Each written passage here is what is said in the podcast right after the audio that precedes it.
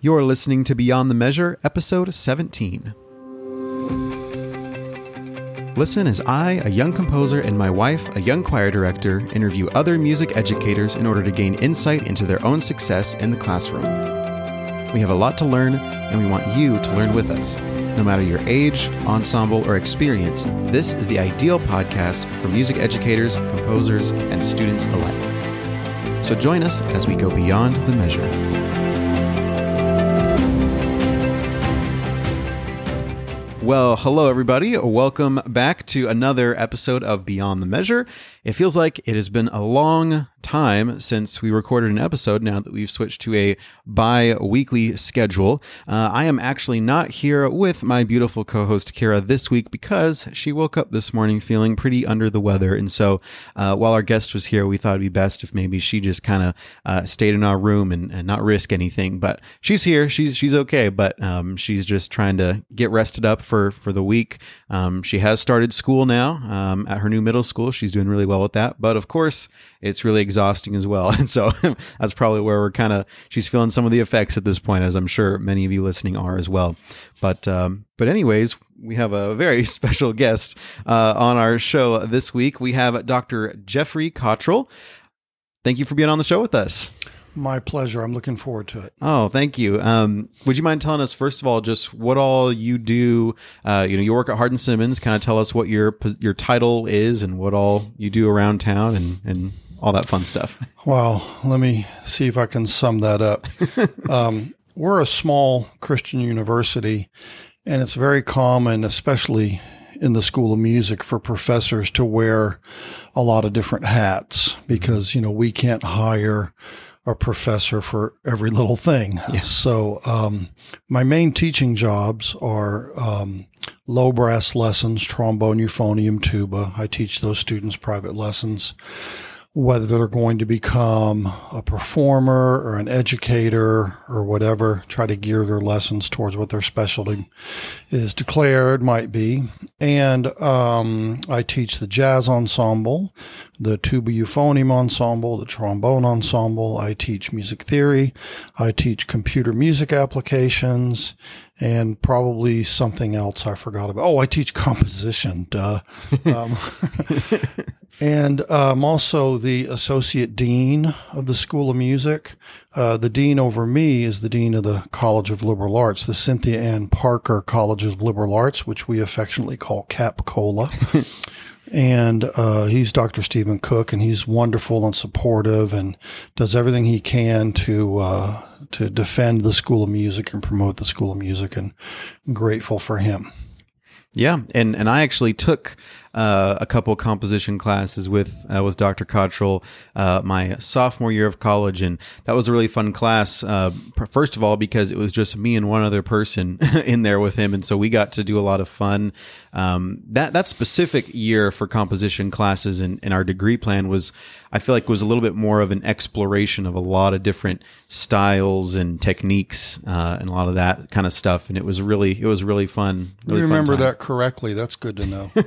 yeah. So I, I, remember something from in there, but that's one of the classes that whenever I'm talking to people in admissions at HSU, uh, I'm, I'm like, yeah, one of my classes, it was only me and one other person. And they're like, whoa. And I'm like, yeah, well, that may or may not happen to you, but it is possible. so, um, well, cool. Well, um, well, once again, thanks for thanks for coming on. And yeah, you do a lot sure. of stuff around uh, around HSU and in the community. Um, did you mention the um, you're you're also in the uh, the Key City Brass? Group, yeah, right? I, I, I do as much performing in the community as I can.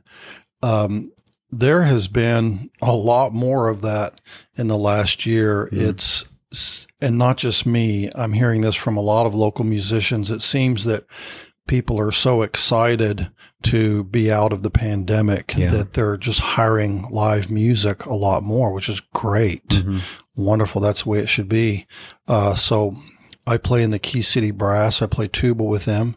I play trombone with the West Texas Jazz Orchestra, and, and, I play lead trombone, not bass trombone. Often, when people find out I play tuba and trombone, they say, "Oh, so you play bass trombone?" Well, oddly enough, I play the high lead parts.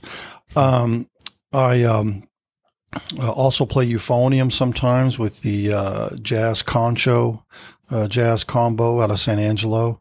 This past year, I played euphonium for performances of Gustav Holst's The Planets with the Midland Odessa Symphony Orchestra, which is now called the West Texas Symphony. They sort of refined their name. Mm. And I played it with the Abilene Philharmonic. Uh, if I'm lucky, I might get to play it with the San Angelo Symphony this fall. I noticed they've got it on their program, but they haven't called me yet. Fingers crossed. I also played tuba this last year with the San Angelo Symphony, um, and I played trombone with the Abilene Philharmonic. It's it's been crazy. Uh, but a blessing.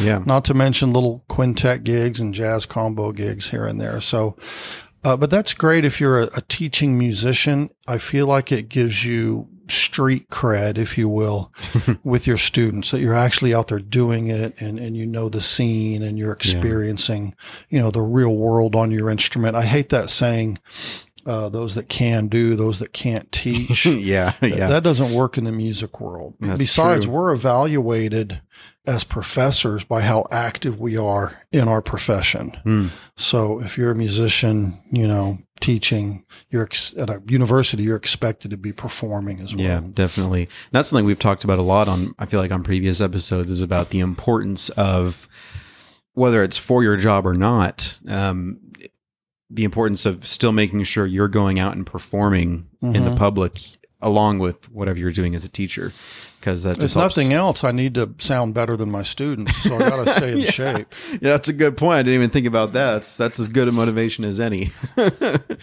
well well could so could you tell us a little bit about um, I mean, however much you want about kind of how you came to do music. Um, yeah, I'd and, be happy to. And all your, your journey through all your different experiences in regards to that. Well, I I think it's an entertaining story. I hope you do. um, so when I was um, in elementary school, my uh, best friend was a fellow named Colin Smith, and we loved the Beatles. Mm-hmm.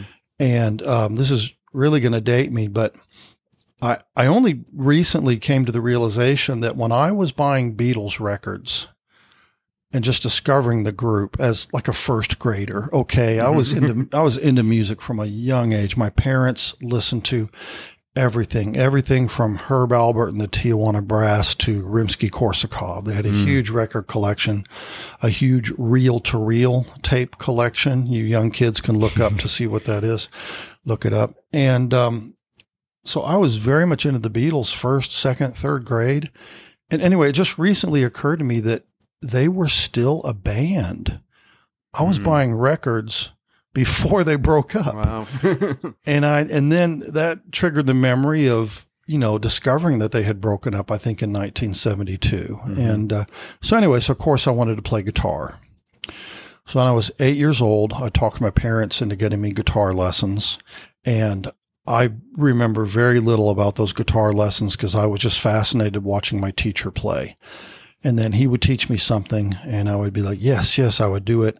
And then I would go home and play baseball and ride my bike and, and play. And then a week later, my parents would say, it's time for your guitar lesson. And I would be like, oops. And then after a few weeks of that, the guitar teacher asked, actually asked my parents if they would stop lessons for me because I had no musical talent. Wow. Wow. Now that I'm a teacher myself and a professional musician, and this this was a young guy, of course, but that's a stupid thing to say to an 8-year-old. Yeah.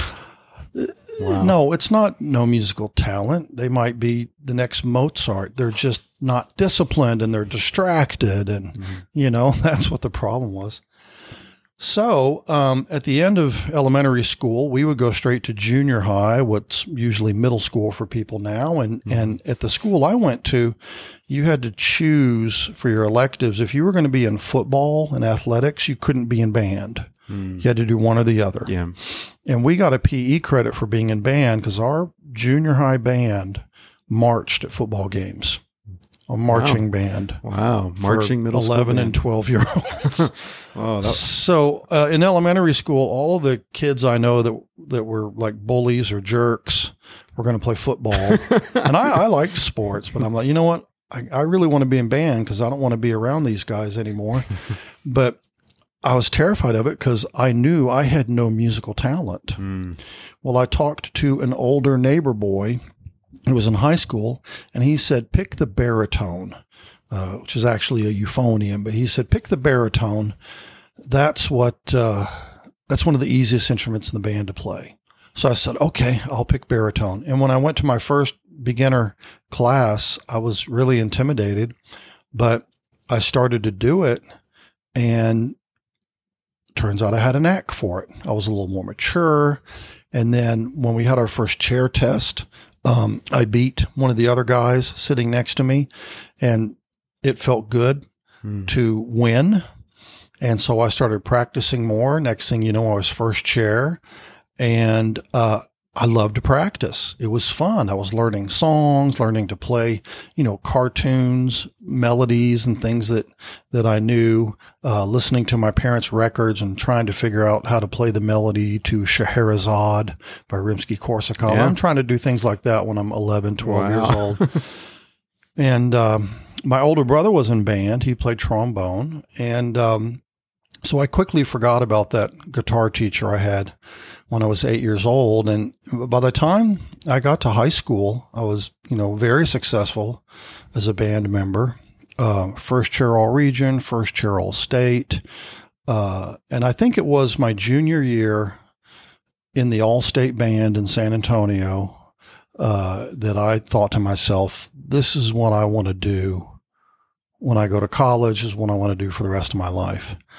And um, at the same time, I was uh, uh, I became a born again Christian when I was 15, uh, thanks to the influence from some uh, good friends that God put in my life, and uh, I felt really um, uh, compelled to uh, give my talents to God, do what you want to with them, and and He's done that. Um, so many times I've looked back on my life and realized that doors were closed because I was going in the wrong direction. And it's frustrating. You think, I'm not being successful, I'm a failure. Actually, God's just shepherding you in another direction. Yeah, um, yeah. I got my bachelor's degree in composition. At the time, contemporary Christian music in the early 80s was really starting to explode. I wanted to write music and play in a band or at least compose for a band that did contemporary Christian music. Um, I had a few close calls. Uh, I had an album contract with a studio at one point. Wow. I had uh, a couple of my songs produced in in a studio, which um, I've lost the recordings to those. Oh man. You know, I don't know. Maybe that's for the best. um, I've got one that we didn't finish in the studio. That's pretty cool. It's very 1980 sounded. S- you know, synthesizers, Yeah. sequenced stuff, Nice. everything. Not a single real instrument on the whole thing except for the voice. Um, but anyway, in order to support my composition habit, I was teaching private lessons in the local high schools and junior highs and middle schools. I developed a pretty big studio. Uh, I had at one point about 85 or 86 private students in this school district I was teaching in. Um, that's enough to be able to afford, you know, a house payment. Yeah, I mean, yeah. that, that was, I was doing great. And, uh, a band director friend of mine just uh, you know, there's certain conversations you have that are just burned in your mind, and other things you you can't remember, like your guitar teacher's name when you were eight years old. Yeah. But I remember Stuart Verdon. He was a band director at Grapevine High School, and uh, he took me aside one day and said, "You know, you're blessed as a teacher. Your students do well. They're productive. You have a gift. Why don't you pursue teaching?" instead of, you know, composition in a contemporary Christian rock band or something. Yeah. And wow, that really struck me. And that's when I decided to go to graduate school. And um, suddenly everything just started to fall into place. It was And- like I'd finally gotten off the dirt road and onto the highway. You Yeah, know? yeah. And you you said and where did you get your bachelor's first of all? North Texas State University, which is now UNT, University Gotcha. of North Texas, Okay. And so then you went to get your master's in. in uh, Masters in Performance. Okay. So, bachelor's in composition and theory, master's in performance with a minor in education, and then my doctorate in uh, performance with a minor in musicology. Uh, all three at North Texas Gotcha. because it was convenient. It was a great school. Yeah, sure. You know, it's one of the best music schools in the world. I, I looked at, I mean, I, I knew other people that had, um, uh, when they did their graduate degree, they'd go to a different school. Okay. But I looked at different schools and I just felt like the ones in our area didn't offer the same, um, just, I'm, I'm not dumping on other schools in that Yeah. area. Yeah. Yeah. They just didn't have the same, um, Oomph. uh, oomph, yes. and also, I had established my private lesson studio, which you know you you can't just move to you know say Chicago because I did look at Northwestern, and then suddenly okay I would like eighty five private students now to pay my bills. that takes Yeah. a while to build up. Uh, and I had a wife, I had a kid, you know, so so I had to stay where my uh, where my work was, but it, it worked out great, and, and God bless me. So that was a long answer to that question. No, no, I hope that, you're satisfied. oh no, no, that's that's great. And so, um, and you you taught. Um, I don't know if, what the timeline looked like or what what schools you were you were referencing as, as far as where you were teaching, but you did teach at LD Bell for a little while, right. which is where long Kara, long time, yeah, like 1980 85 or 86 to 2006. Wow. I didn't realize you were there for that long. Oh, yeah. I went through three different band directors there, maybe wow, four. Wow. Yeah. Great school, great program. Yeah. And so, I mean, you would have left before Kara got there, but um, uh, I can't remember if her older brother would have. I, I feel like, no, I feel like he still would have come after you, but um, but yeah, but that's that's that's kind of cool. I remember, I A remember, small world. Huh? yeah, I remember seeing uh, in in your composition class seeing the LD Bell. You had something from LD Bell on your wall, and Yeah, when they uh, won state marching in 2004, I got a little uh, yeah, a little uh, uh, uh, appreciative award Mhm. from them for helping with the low brass coaching and things Cool. like that. and so then how did you uh, end up at Hardin Simmons? The French horn professor at the time was Lawson Hager. He's a legend at Hardin Simmons and Yes, with the he is. Cowboy Band. And um, he was stepping up to be the dean of the School of Music. And as the French horn professor, again, it's a small school, he was also teaching whatever low brass students they had, which was just like one or two per semester. Mhm, mhm. Um, but at the time, they had suddenly an influx of great euphonium players. One was a performance major, um, who uh, I'll go ahead and say his name, Michael McKnight, who teaches now all the students I used to, well, not the same students, but teaches at all the schools I used to teach at, a bunch of them in the Metroplex in the Dallas Fort Worth area, um, doing, you know, uh, pretty much the same thing I used to do.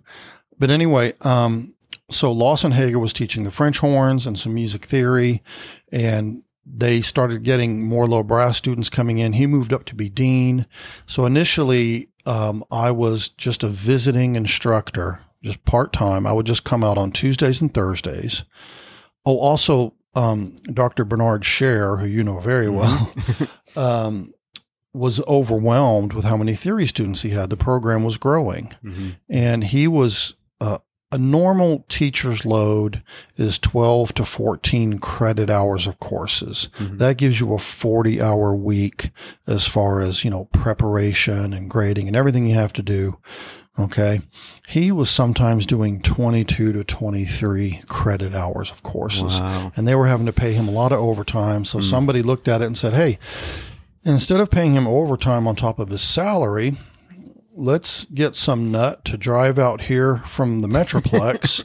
Maybe twice a week and take over some of his classes. So I took over uh, sophomore level composition, Mhm. computer music class, and taught the low brass students.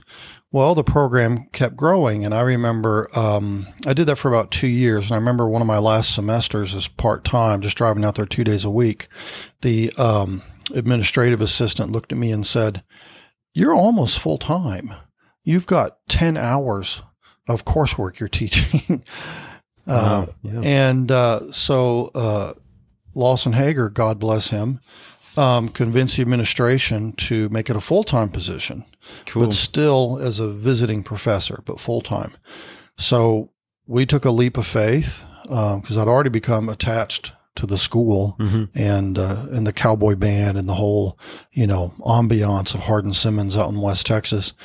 And uh, we moved the whole family out there. Myself, my wife. We still had two kids in high school, and uh, I was worried they wouldn't like it in Abilene, but they loved it. They flourished. They made new friends. I think they had better friends. Wow. They got to Cooper High School and it was very laid back. Mhm. Everyone's just more relaxed and cool, and they loved it and Yeah. flourished. Uh, so um, I was a visiting instructor for two years, and then they made me a tenure track, you know, more permanent contract professor after that. Yeah. So Wow. That's awesome. And and then what what year was that? That that was 2006 is when I yeah. became full time. Well, Cool.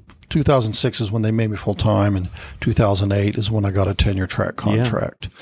And um then just through uh, God playing tricks on me and having fun at my expense, now I'm sitting where Lawson Hager did That's right. in the dean's chair. And you know,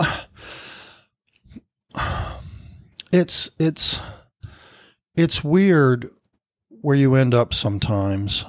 I I never wanted to be a leader, Yeah. but I remember getting elected band president when I was in high school. And I was like, "What? What?" And I think I did a good job. The band director said I did a good job. Band president, I don't know what they do now, but we had to do a lot of stuff with organizing the band banquet and all kinds of other Mhm. things, and and it was a little bit of work. Um, I remember one time being in a college uh, youth group. We were doing a small group, and we were talking about spiritual gifts, and we had to like write down what we thought someone else's spiritual gift was. Oh yeah, that's cool. And I really didn't see myself this way, but everybody thought my spiritual gift was leadership. Wow. I'm like, no, that's stupid. Um, so uh, I don't know. I, th- I thought back on that after I was um, forced to become dean. Just, I mean, it really just kind of. I didn't try to. It just kind of Yeah. happened. Think Yeah. this happened, that happened, this happened. You know, hey, we need you to be associate dean, and no one else can do it. So Here you go.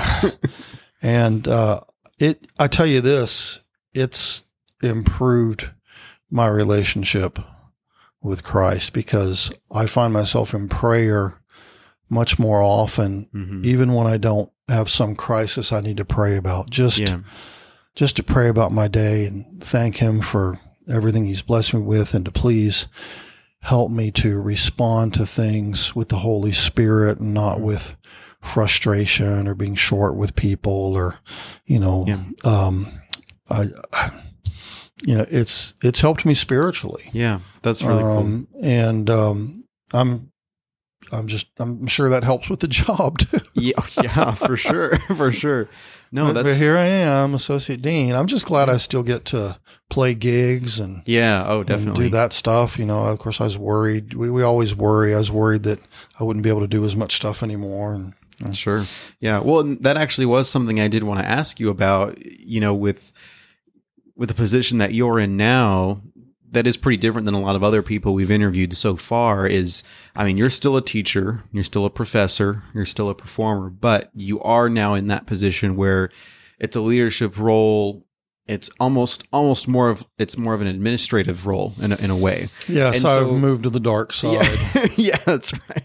Uh, and and so that that was what I wanted to ask about though was what are what are some of the biggest things that what are some of the things that you have to deal with now on that side of things that you didn't have to worry about from a just a teaching perspective? And and I'm asking that in case you know there very well may be teachers listening to this that one of these days maybe that Sure. those responsibilities may be thrust upon them kind of like it was for you. Well, of course, now I'm a liaison between uh, people of, above me and my faculty, Mhm. where you know we're told, "Hey, there's this thing that everybody's going to have to do," and I have to, you know, explain it to my faculty. You know, things like that. Being a liaison, also being the face of the School of Music. If someone in the community, and this happens really quite a bit, and I think it's wonderful wants, say, a piano teacher wants to have their studio recital at Hardin Simmons.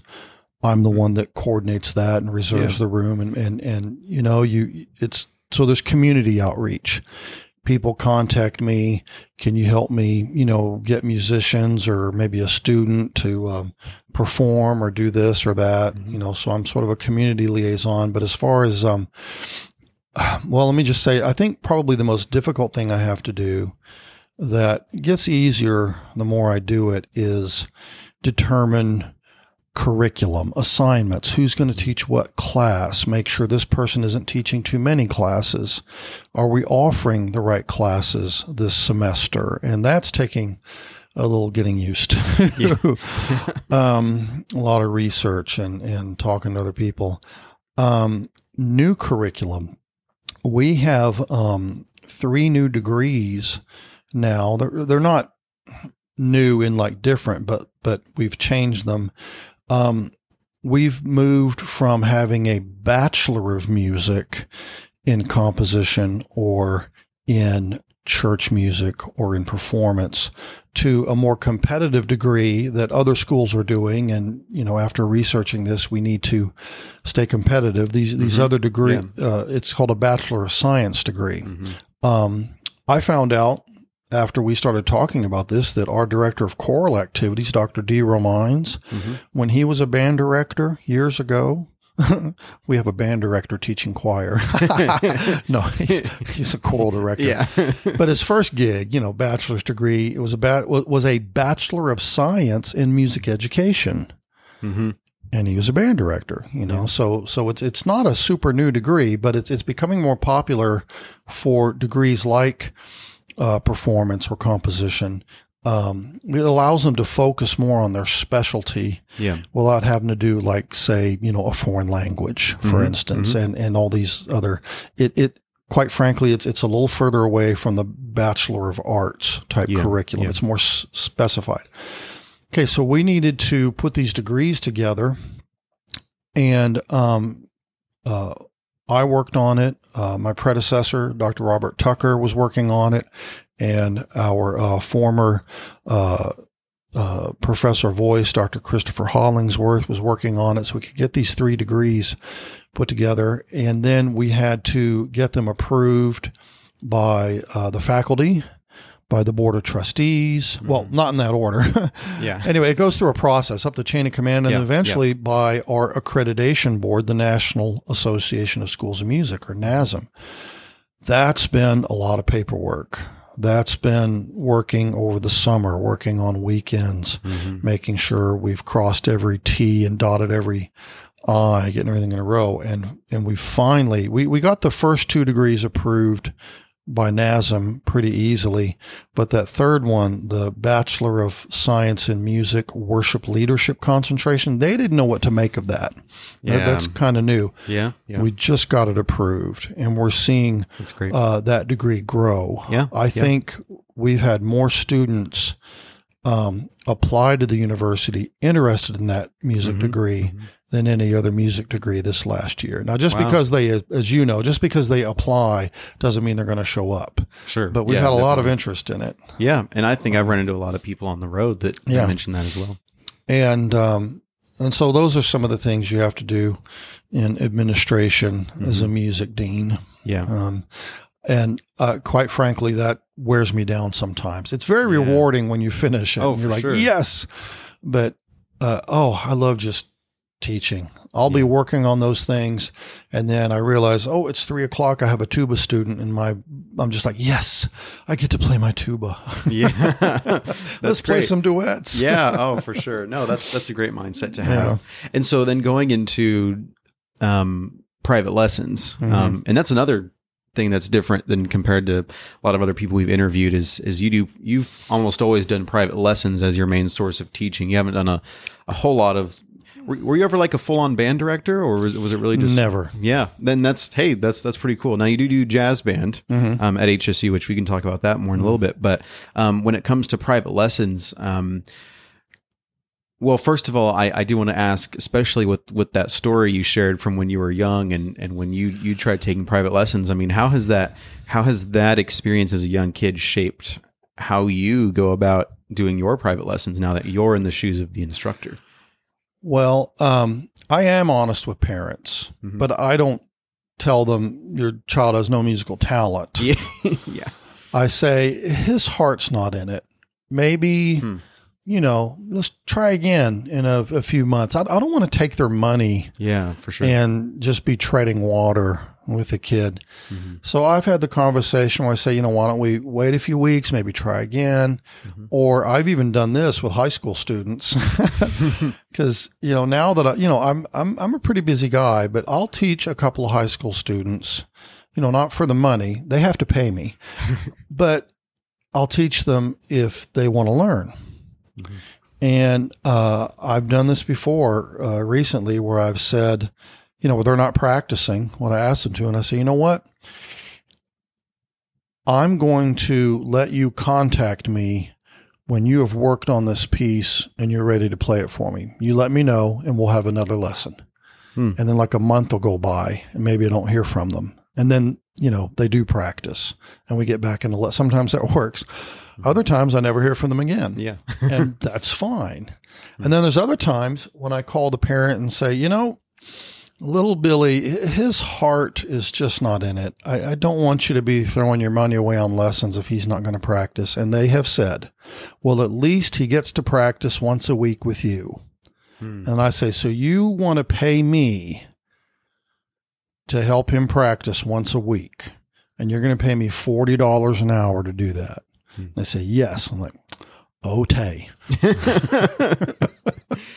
I just, you know, I, Sure. I, I want to be honest with them. that's good. Uh, does that answer your question? Oh yeah, Okay. Oh yeah, no, for sure. Now, And college students, it's easier because you can threaten them with their grade, yeah, and they have to see you every week, and you get paid whether they practice or not. yeah. You know, Yeah. so And so then when it when it comes to the actual you know let's let's get into the actual techniques of you know when you're teaching you know low brass and, and especially I mean I, I need to ask this because I'm obviously not a low brass player I'm not super familiar with with that area um you know you know you've been teaching low brass for a long time and, and if you need to think about this you can or, or maybe you know right off the bat um what what do you think are some of the most common I don't want to make it too broad of a question, but just what are some common, I guess, struggles or, or, or things you see kind of reoccurring across the board with, with students, with brass students, things that you feel like you always need to focus on, you know, immediately when, when Oh, that- teaching? that's easy for me to answer because I can tell you what it is. It's uh, it's fun to make noises on brass instruments, but if you want to play the really cool stuff and sound like the cool guys and gals you hear in recordings, you've got to develop strength and flexibility in your embouchure in your lips. That means you have to do exercises. Exercises are boring. And the main thing I start with, even with beginners, is try to get them to do a daily routine where they do a certain set of exercises and they can change it up from time to time, mm-hmm. but they've got to develop. I mean, it's, it's, it's like the martial arts movies wax on, wax off. Yeah. It is just like that. You've got to develop muscle memory, breath control, and muscle strength. Mm-hmm. And those that are willing to do that end up really excelling because learning to read notes and rhythms, that's easy. Mhm. You know, that's just a little bit of math. You know, this note is this long, this note is half as long, whatever, and pushing the right buttons. The rest of it's physical, especially with brass. Um, I'm always envious of, pian- envious of piano players. If they want to get a good sound, they just hit that key. Hey, that sounds beautiful. It's a Steinway. Uh, it's not Yeah. that way on trumpet Yeah. or, or any other brass instrument. Um, so yeah, that that's the thing that I emphasize at first. Uh, I remember when I first started taking lessons, I had a great teacher. Uh, so thankful to my parents for paying for private lessons because I think this guy changed my life. He gave me a little set of exercises. He said these exercises take about seven minutes to do. If you'll do that at the beginning of each practice session, by the time you get to high school, you'll be an all state player. Wow. He was right. Yeah. Yeah. And that's the thing I notice that's the most common thing in my students that don't do well. Sometimes after a few lessons, after I've given them something that they're supposed to do every day, mm-hmm. I'll say, "Let me hear you do slur exercise number 2 without looking at it." Mm. And they can't even remember how to start it. And I'm like, "Fail." you know, but that, that's what you have to do if if you want to, you know, play the cool stuff. Yeah, for Um, sure. yeah. Well, and the big thing there, well, well, first of all, I hear that, and it's, I mean, obviously that that can be applied to any instrument, not just low brass. Um, maybe it varies depending on what physically you're talking about from instrument to instrument, but when it comes down to those basic exercises that you, Oh yeah, got to do, voice, piano. yep, Oh yeah, yeah. Especially, I'm, I didn't mean to make fun of piano. Um, I shouldn't because I'm a horrible piano player, and I teach keyboard harmony at Hardin Oh, Simmons, yeah. which is showing them you know chord progressions, but also scales. And boy, that that takes Oh, yeah. some muscle control, Oh, muscle sure. memory, flexibility, dexterity, Mhm. uh, practice, yeah, exercise. yeah. Which I don't do on piano, which is why I stink at it. yeah, for sure. Well, and then the other thing that jumped out at me too, again, is is that it, it's almost more about consistency than it is about volume. Mhm. Um, it, it's it's it's almost better to practice a little bit frequently. Oh, you're so right. Than a lot every I- now and then. And I tell them that I'm like, you know, don't don't tell yourself, all right, I got to practice for two hours today. Mhm. You'll never find that two hours. yeah, Just tell yourself, I'm just going to play for ten minutes. yeah, Next thing you know, you played for twenty minutes. hmm That's pretty good. You Yeah. know, more and more um, brass teachers now, when I go to conferences and hear other professors talk, are advocating the opposite of what I was told as a child, which was you need to get in that practice room and play for two hours every day. Ah. yeah, yeah, there's a there's a point of diminishing returns after about 30 minutes. You Mhm, start to get mhm. tired and it's harder to focus and concentrate. yeah, And what they're recommending more and more now is like maybe play 30 minutes in the morning, 30 minutes in Mhm, the afternoon. That might be enough. You know, an intense 30 minutes.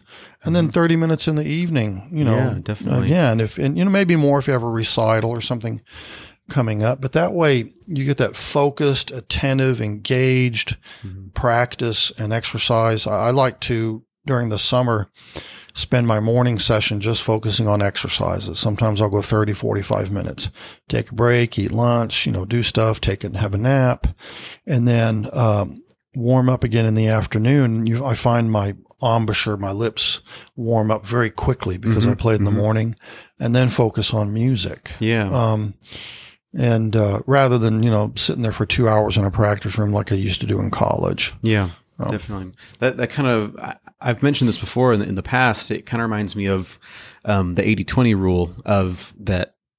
Generally, it, it kind of seems to be that eighty percent of your results come from twenty percent of your efforts. Um, and to me, that kind of sounds like that's the twenty percent that Mhm. those that frequency and that's at least doing a huge chunk. Yeah, of just start out with that results. twenty percent and then take a break. Yeah, If- yeah. well, you know, the diminishing returns, you start to get tired Yeah, yeah, and you start to train yourself how to play when you're tired and Mm. screwing up and getting a bad sound. yeah. You know, at yeah. that moment, you're training yourself to sound bad. hmm Mhm. So I, I emphasize, you know, always, you know, getting your best sound, and uh, then when you start to get tired, don't don't keep playing on tired lips. If Yeah. you really overdo it, you can actually damage the muscle tissue. Yes, and I I You- can You want to strain it a little bit, you know, like if you're lifting weights. sure. Yeah, that's how you you don't want to pull a muscle. You don't want to tear something, which I've done. Yeah, and I think, and I don't know to if my chops. and I don't know if you've experienced this um, in regards to composition, but I feel like I've I feel the same way when it comes to writing music. Yeah. Um, there have been there have been I feel like most of the time my I'm I won't say my best writing, but it's most easy for me to write when I'm writing in shorter shorter bits Mhm. over over time instead Mhm. of sitting down for three, four, five hours at once and trying to just push through this. Yeah, you get mentally piece. exhausted, Yeah. and, then, and then you don't want to come back to it because Yeah. that's what you remember. Yeah. You know, I had a piece once that took me like four years to finish. Oh yeah, same. Trust me. that just kept happening to me. And then yeah. Um, finally, I started doing what you're talking about. Mhm. And then sometimes you get to a point where you get really inspired, and next thing you know, you have been working on it for an hour Yeah, or two For hours, sure. but you're not tired because you got all Yeah. this adrenaline. Like, oh wow, this is coming together, and I'm going to do this here, and oh, and then Uh-huh, that, and uh-huh. you know that's exciting. Yeah, that definitely.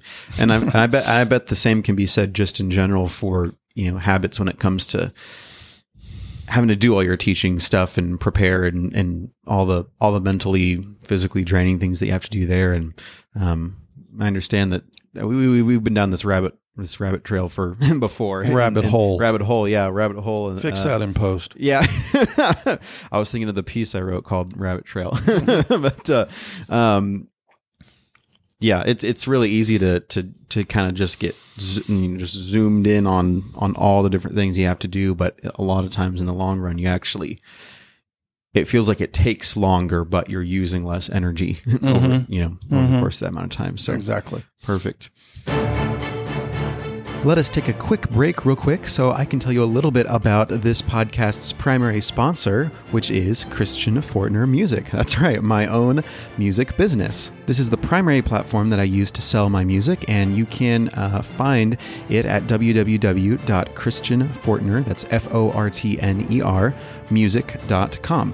Now, you may be thinking, oh, I don't know, this guy is a young composer. Does he really know what he's doing? Well, to be honest, none of us composers really know what we're doing if, if we're being completely honest with ourselves. But if you want to kind of get an idea of what my music might be like and if it might be a good fit for your ensemble, you can actually uh, get a free copy of music from me. That's right, a free piece of music. This isn't just a study score, this is uh, full score and parts that you can use for your ensemble to perform completely for free. And you can do that by signing up for my mailing list. So if you go to my website, Christian Fortner, that's F O R T N E R, music.com slash mailings, you can sign up for my mailing list right there, and you'll get a link in your inbox where you can select a piece of music for either choir, string orchestra, or band. And I should also mention that the choir piece, it can be either an SAB, SA, or TB version. So uh, for any of you out there that are looking for SAB, SA, TB, specific voicings like that, then this might be a good opportunity for you. Uh, so yeah, that's about it. Again, if that's something you'd be interested in, just check it out on my website. And now we can get back to the episode. Okay, well, well, let's talk about jazz because um, you are also the director. Of, you know, you're the director of the jazz band at HSU, and jazz is, I feel like, is a pretty unique um, side of of uh, teaching, in my opinion, as some, from someone on the outside looking in, just because it's it's such a different style and type of um, ensemble and, and how you go about you know doing things. Um, Jazz is an excuse to play wrong notes. yeah, that's right. Yes, yeah. And so, okay, so then that could be my question: How do you teach someone to play wrong notes?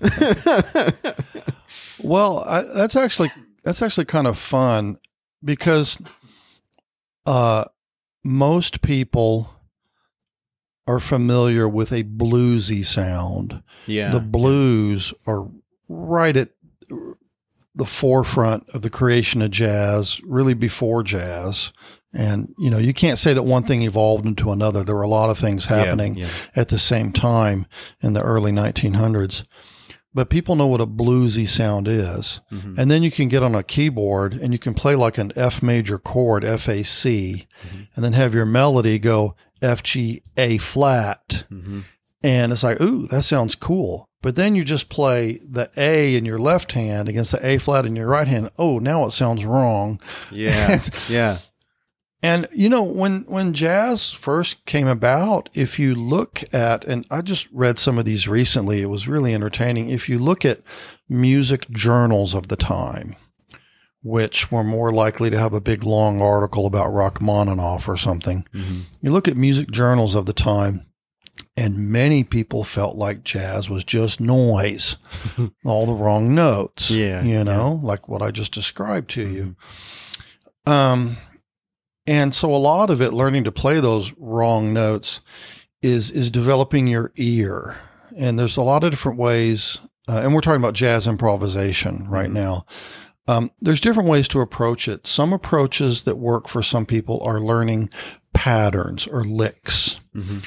And learning when I look at an F7 chord, these are the different patterns I can play that sound cool with that. And you'll hear some people play like that and very virtuosically. Um, I've even got a book called Chord Studies, where it's all these different patterns. And some, and sometimes in the summer, I'll just spend time playing through that, just over and over again, brainwashing myself. And then maybe I'm playing a jazz gig in the fall, and I find myself playing some of those patterns, and it's fine. But if that's all you do, it's not very creative. Yeah. Um, uh, I, I don't want to dump on anyone that does that because you can do those patterns, build excitement, and then also do creative things as well. sure. But but that's part of it. Playing patterns, knowing what your established notes are, you can throw out with that chord. But a bigger part of it is learning to use your ear, where you know the basic scale that works, but then in your practice, you experiment with playing notes that are not in that scale Mhm. and then what we call in composition tendency tones, you know, like that A flat against the A. Yeah. And if you take that A flat and go up to an A, you know, it sounds cool, or go back down to G, it sounds cool.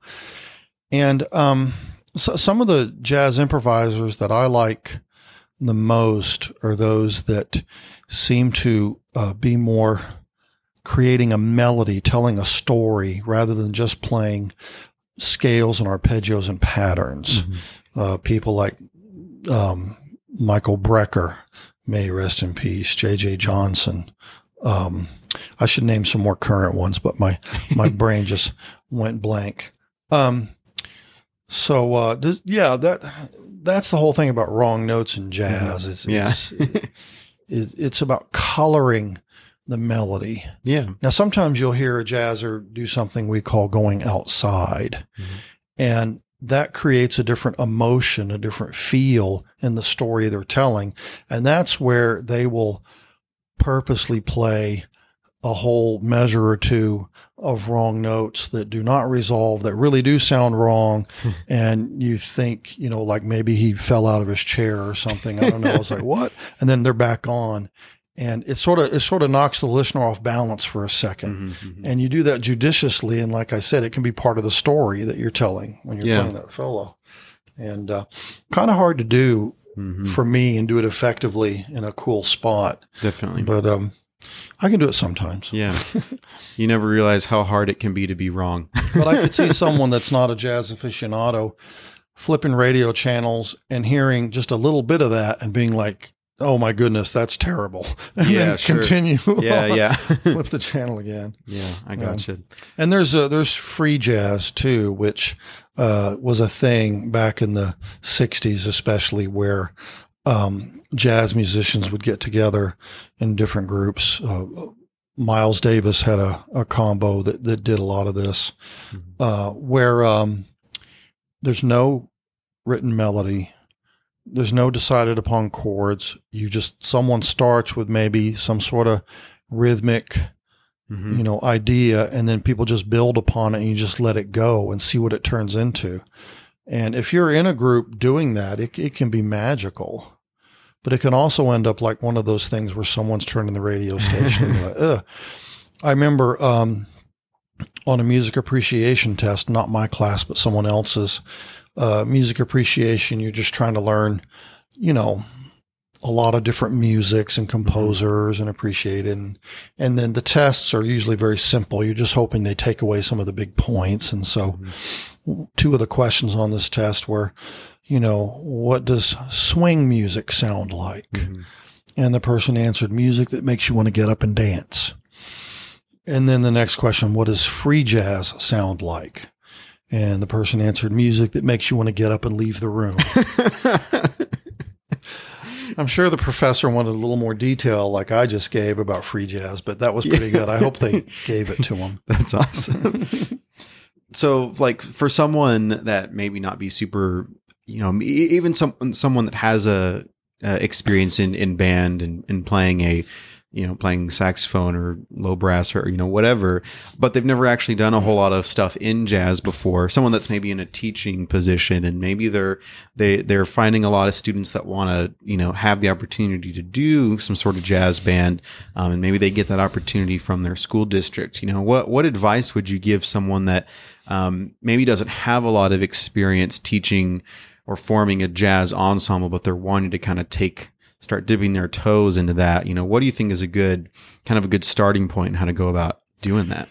listening, a lot of listening. Um, I have students that come to me and say, I want to learn how to do jazz improvisation. And I say, okay, who do you listen to? And they'll, oh, wait, I've got to listen to people. I mean, th- that's really how it all developed in the beginning and still develops. You have Mhm. someone, um, you know, creating an improvised jazz melody. Other people are listening to it and, and they'll try and do some similar things. And anyway, I recommend for people learning jazz improvisation is to listen to players they like and try to copy what they do. Mhm. Uh, get a hold of the music and look at the chord changes and like, oh, there's that chord and look at what they played. And now in this day and age, it's wonderful. You can go on YouTube and there are tons of YouTube videos where someone has taken an improvised solo that a famous artist played and written it out in sheet music with the chords so that you can, you know, sit there and pause the video and rewind like, oh, look what he did here, you know, and it gives you creative ideas and then you can try and play along. Uh, one thing we did when I was in college is you would take those, we called them transcriptions. You would transcribe, uh, an improvised solo that someone played, and then you would learn that solo like an etude. Mm. Um, someone that wants to be a jazz band director, listening to a lot of recordings, listening to recordings of the same song by different ensembles and Mhm, seeing mhm. how they approach it. Um, you have to immerse yourself in listening to develop that um, that reflex of what sounds right. Yeah. Yeah. Um, when I was in grade school, I liked to read books.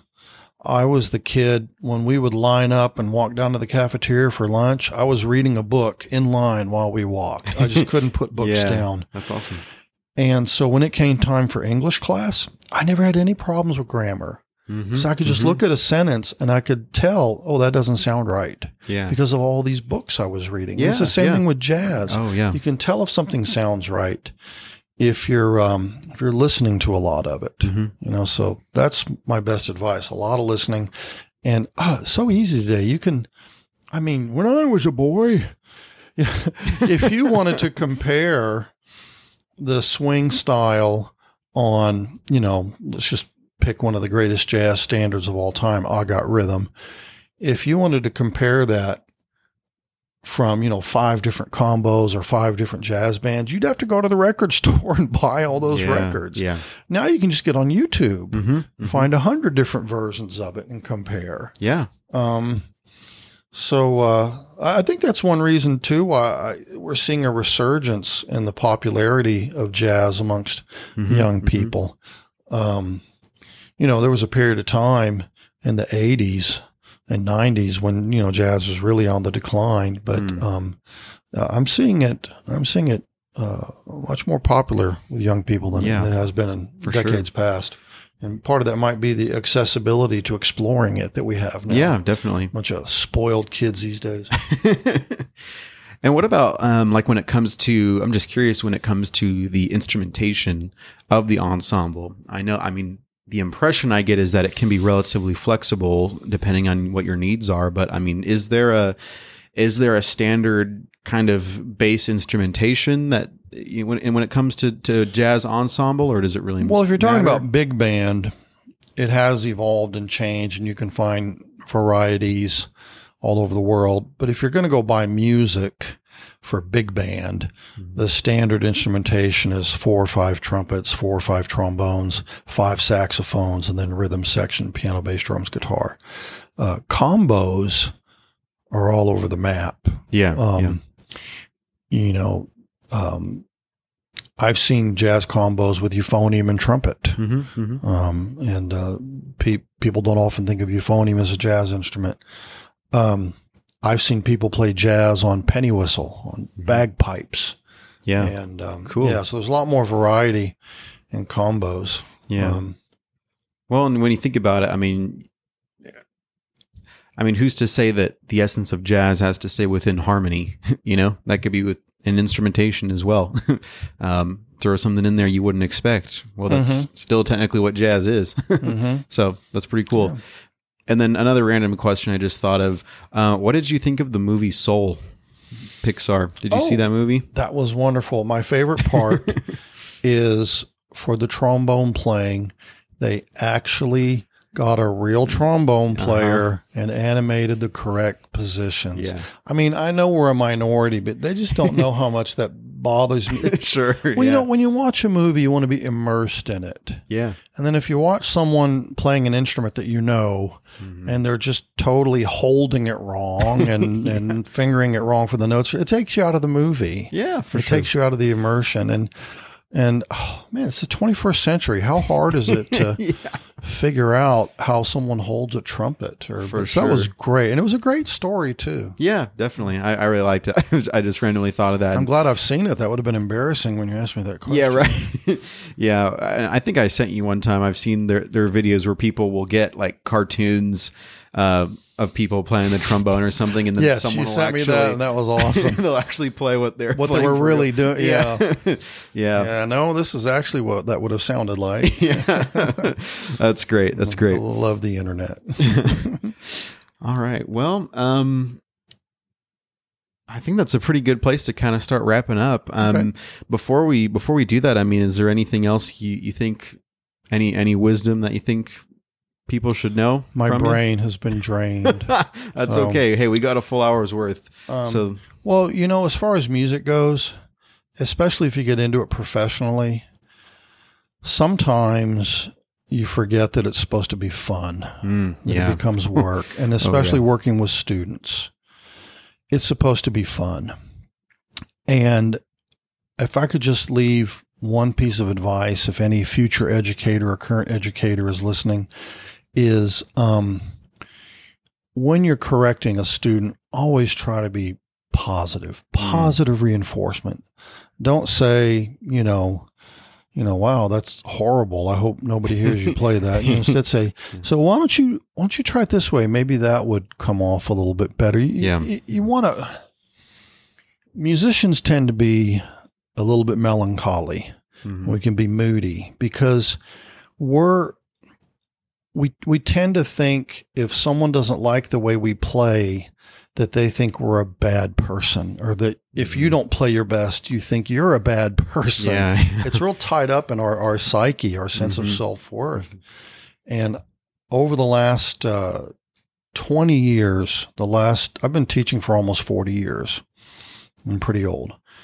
But over the last 20, I've really made a concerted effort to be more positive, Mhm. and I've seen results yeah, it it it really helps to uh, be give more positive reinforcement. Remember, it's supposed to be fun. Make sure they have some fun in a lesson and in your own playing. It's Mhm. supposed to be fun.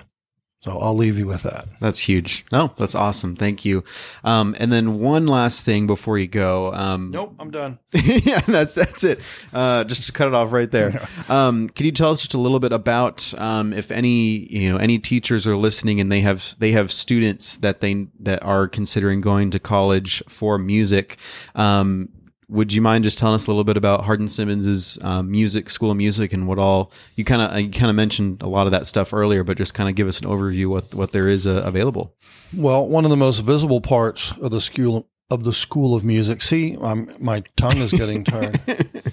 is the uh, world famous cowboy band. Mhm. And in fact, I'm going to a cookout for the Oh, yeah. freshmen that's going to start in about 45 minutes. Oh, minutes. awesome! And um, it's not your traditional UIL state contest marching band. It's more of a show band. They get on the field with cowboy chaps and cowboy hats and hoot and holler. and it's a lot of fun.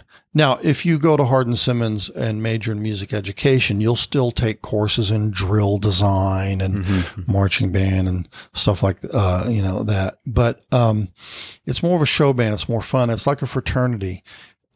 You get into the cowboy band, and they will shepherd you through Mhm. your university experience. Yeah. Mentors. I've seen them in the band hall helping freshmen with homework, and the same thing with the choir. Mhm. It's they mentor each other. They they build each other up. They hold each other up. Uh, uh, one of the things I love about Hardin Simmons and in, being a small school and being a faith based university is I just think there's more encouragement Yeah. Amongst the music students. Whereas I went to a state school and it was a little more cutthroat. Yeah. In fact, yeah. I remember a saying we had if someone was complaining about it being hard or having difficulties, they would say, "Get a job." Wow. Like I don't, I don't need to be competing against you. Get a job. Yeah. Get out of here. hmm You know. Oh, it was, it was, it was tough. Wow. Um, and uh, so I like the encouragement because I've seen students, I could name names, but I won't, that I thought were going to drop out. hmm Like by the end of their sophomore junior year, they were just failing. And then they turned a corner. The lights came on. God worked in their life. I don't know. They finished and are now highly respected and Yeah. successful musicians and educators here in the state of Texas and, all over.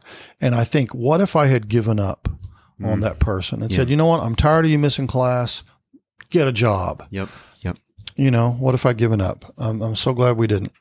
Um, so we, of course, you know, have the cowboy band, uh, our wonderful uh, choirs, uh, the uh, jazz ensemble, and um, uh, great piano studios. You can get a degree in music education, vocal or instrumental. As I mentioned earlier, composition or performance or worship leadership. Wonderful worship leadership program. You get to participate in the uh, chapel band Mhm. and lead worship services on campus. Um, and uh, what am I forgetting, Christian? Music business. That's Yeah, what it is. music business. Yes, music business, where um, you get to work with our wonderful uh, Dr. Tucker, who is a musician, a fine horn player and composer, but he's the dean of the School of Business. Yeah. And he uh, leads our music business program. And he has a doctorate in music and a doctorate in business. This guy is smarter than I am, or maybe more disciplined. So, um, also plays French horn in the Key City Brass with me. Wonderful guy. Uh, yeah, in music business. And you can also get a Bachelor of Arts, which is, you know, just more of a, a- a general sort of music Yeah, studies. Sure.